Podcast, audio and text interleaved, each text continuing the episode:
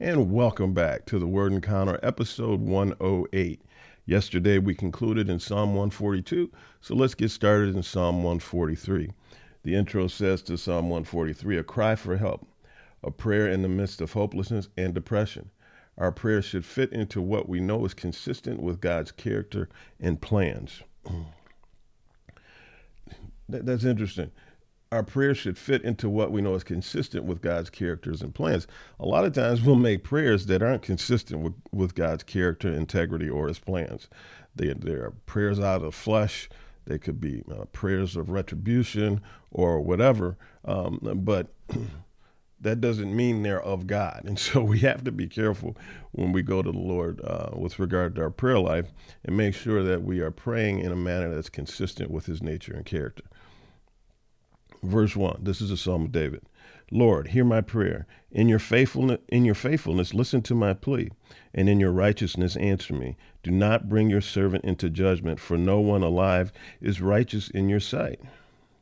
So David is saying, you know, Lord, no one is completely righteous in your sight, and so, you know, don't don't bring me into judgment because nobody can really match your standards. But but hear my plea, Father God. Answer me quickly, Lord. My spirit fails. Don't hide your face from me, or I will be like those going down to the pit. We find in verse, verses 8 through 10 what I believe is a tremendous prayer, maybe even something that we should consider committing to memory. I just find this to be an awesome prayer. Verse 8 Let me experience your faithful love in the morning, for I trust in you. Reveal to me the way I should go, because I appeal to you. Rescue me from my enemies, Lord. I come to you for protection. Teach me to do your will, for you are my God. May your great may your gracious spirit lead me on level ground. I, that, that's an awesome prayer. Verse 11 For your name's sake, Lord, let me live. In your righteousness, deliver me from trouble, and in your faithful love, destroy my enemies. Wipe out all those who attack me, for I am your servant.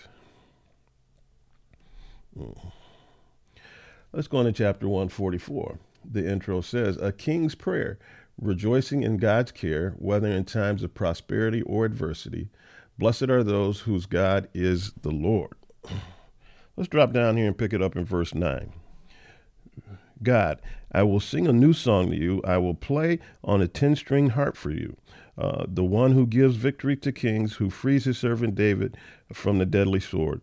Let me free uh, set me free and rescue me from foreigners whose mouths speak lies, whose right hands are deceptive. Then our sons will be like plants nurtured in their youth, our daughters like corner pillars that are carved in the palace style. Our storehouses will be full, supplying all kinds of products. Our flocks will uh, increase by thousands, and tens of thousands in our open fields. Our cattle will be well. Our cattle will be well fed. There will be no breach in the walls, no going into captivity, and no cry of lament in the public squares. Happy are the people with such blessings. Happy are the people whose God is the Lord. Yes, indeed. Chapter 145 Praising God's Greatness. A time will come when all people will join together in recognizing and worshiping God because God is full of love. He satisfies all who trust in Him. and this is a hymn of David. Verse 1 I exalt you, my God, the King, and bless your name forever and ever. I will bless you every day. I will praise your name forever and ever. The Lord is great and highly praised. His greatness is unsearchable. One generation will declare your works to the next and will proclaim your mighty acts. Verse 14 The Lord helps all who fall, He raises up all who are oppressed. All eyes look to you, and give uh, and you give them their food at the proper time. You open your hand and satisfy the desire of every living thing. The Lord is righteous in all his ways, the faithful and faithful in all his acts. The Lord is near all who call out to him, all who call out to him with integrity. It's just not all who call out, it's not just all who call out to him, but all who call out call, why can't I say that? But all who call out to him with integrity. He fulfills the desires of those who fear him. He hears their cry for help and saves them. The Lord guards uh, all those who love him, but he destroys all the wicked. My mouth will de- declare the Lord's praise. Let every living thing bless his holy name forever and ever. In chapter 146, the intro says, The God of compassion, the man, uh, well, the help of man versus the help of God. Hmm. Help from man is temporal and unstable, but help from God is lasting and complete. Verse 1 Hallelujah. My soul praise the Lord. I will praise the Lord all my life. I will sing to my God as long as I live. Do not trust in nobles, the Son of Man, who cannot save. When his breath leaves him, he returns to the ground. On that day, his plans die. Now, let me take a break right here. We see this a lot we see people trusting in man over trusting in God. What this is saying is look, if it's a man, if, if he's human, he is going he or she is going to die. And when they die, their plans are going to be kaput because their plans are temporal. The plans can only be in effect while they are alive. And so he's making this contrast between putting your faith in man and putting your faith in the eternal God, putting your faith in the temporal man or putting your faith in the eternal God. And so in verse 5, it says, Happy is the one whose help uh, is the God of Jacob, whose hope, yeah, whose hope is in the Lord his God. He remains faithful forever executing justice for the exploited and giving food to the hungry. The Lord frees prisoners. The Lord opens the eyes of the blind. The Lord raises up those who are oppressed. The Lord loves the righteous. The Lord protects resident aliens and helps the fatherless and the widow, but he frustrates the ways of the wicked. This is eternal. This, this does not depend on anybody's uh, particular life. It's essentially a law of nature, if you will. And so let's go on to verse 147. God restores Jerusalem. Although God created everything, his greatest joy comes from our genuine worship and trust. and so what it's saying here is that God created the heavens and the earth and all, everything in between. Okay. And that was tremendous. But as tremendous and as awesome as that was, his greatest joy comes from his children, not from his creations. It's like our possessions, you know. We can buy houses and cars and all kind of things and whatnot, but for most of us, our greatest joy is not those things. Our greatest joy is our children. Let's go on, at least in my opinion, that's the way it should be. Verse 2 The Lord rebuilds Jer- Jerusalem, He gathers Israel's exiled people. He heals the brokenhearted and bandages their wounds. He counts the number of stars, he gives names to all of them. The Lord is great, vast in power, his understanding is infinite. The Lord helps the oppressed, but brings the wicked to the ground. Verse 10 He is not impressed by the strength of a horse, he does not value the power of a warrior.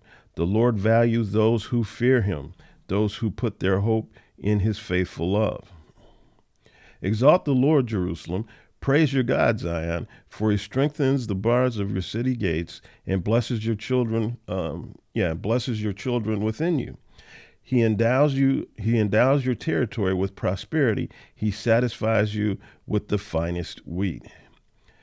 Drop down to verse 19. He declares his word to Jacob, his statutes and judgments to Israel. He has not done this for every nation. They do not know his judgments. Hallelujah. He does not do this. He's, he does not do these things for every nation because, or we, we can take the word nation and um, broaden it to people groups, you know, and we can, when we look at this, we can, we can kind of delineate it between believers and unbelievers. He does not do this for everybody. He do he does this for those who recognize him for who he is. You see, a lot of people have a philosophy that all I have to do, you know, through life is be a good person and, and this, that, and the other, and just go about my business. But the Lord wants recognition. He wants you to identify him as who he is. He wants you to honor him, to praise him, to worship him. You know, because then you are making a recognition of the sacrifice that he made when it came to Jesus hanging on the cross. And so, therefore, Jesus' death on the cross was not done in vain. And so, you are recognizing his son. You are recognizing the anguish that God had to go through to allow Jesus to die on the cross. And once you do that, you get engrafted into his household. You see? And so, he does things for his children that he doesn't do for everybody. And so, this is an important distinction to make because, you know, a lot of times people don't want to recognize God, don't want to recognize Jesus because they feel that if they do that, they're going to have to live a life filled with all kind of constraints and restrictions.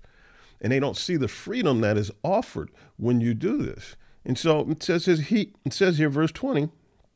Well, let me go to 19. He declare he declares his word to Jacob, being that he declares his word to his children his statutes and judgments to Israel. He lets us know what he expects of, uh, of us and, and whatnot. In verse 20, he has not done this for every nation. It doesn't say he has not done this to every nation, you see, because a lot of people think that, you know, God or people that believe in God are trying to do something to them, not for them. It says he has not done this for every nation. They do not know his judgments. See, they don't understand him. They don't recognize him. They don't want to acknowledge him. And so he doesn't do this. He doesn't watch over all people groups. And it's by their own decision. It's not by his decision, it's by the individual's decision. And so let's go on to chapter, oh, let's go on to chapter 148. And it says, Creation's praise of the Lord. Let all creation praise and worship the Lord. Verse 1 Hallelujah. Praise the Lord from the heavens, praise him in the heights. Praise him, all his angels, praise him, all his heavenly armies. Praise him, you sun and moon, praise him, all you shining stars. Praise him, uh, highest heavens, and your waters, and you waters above the heavens. Let them praise the name of the Lord, for he commanded, and they were created. He set them in position forever and ever. He gave uh, an order that will never pass away. Praise the Lord from the earth, all sea monsters in um, ocean depths. this is interesting. You know, in my family, anyway, we got a couple people in my family. I've got three kids, and I love the ocean. I love being in the water in the ocean and whatnot. Them not so much because they are very skittish about what's under the water and the creatures and, and that sort of thing. So verse 7 says, Praise the Lord from the earth, all sea monsters and ocean depths. So even those creepy crawly things that reside under the sea, the word is saying, even you guys, you praise the Lord. You're alive, you praise the Lord. Verse 8 Lightning and hail, snow and clouds, stormy wind that executes his command. Uh, that's interesting. And so, lightning and hail, snow and clouds, stormy wind that executes his commands. And so that tells me that the Lord has something in mind, in purpose, when he allows high winds to flow, that they are behaving and acting on his command. Verse 9 Mountains and all the hills fruit trees and all cedars, wild animals and all cattle, creatures that crawl and flying birds. So we've got everything in the air, everything on the ground, everything beneath the sea.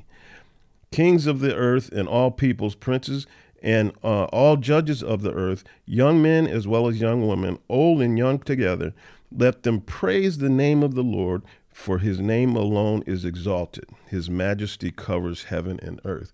And so this is saying, let everything that's alive, animal, human, plant, fish, bird, but doesn't matter. Everything that's alive, and even in some scriptures, scriptures it says rocks. they aren't alive, but it says rocks. Everything, everything in existence, praise the Lord. Recognize and acknowledge Him.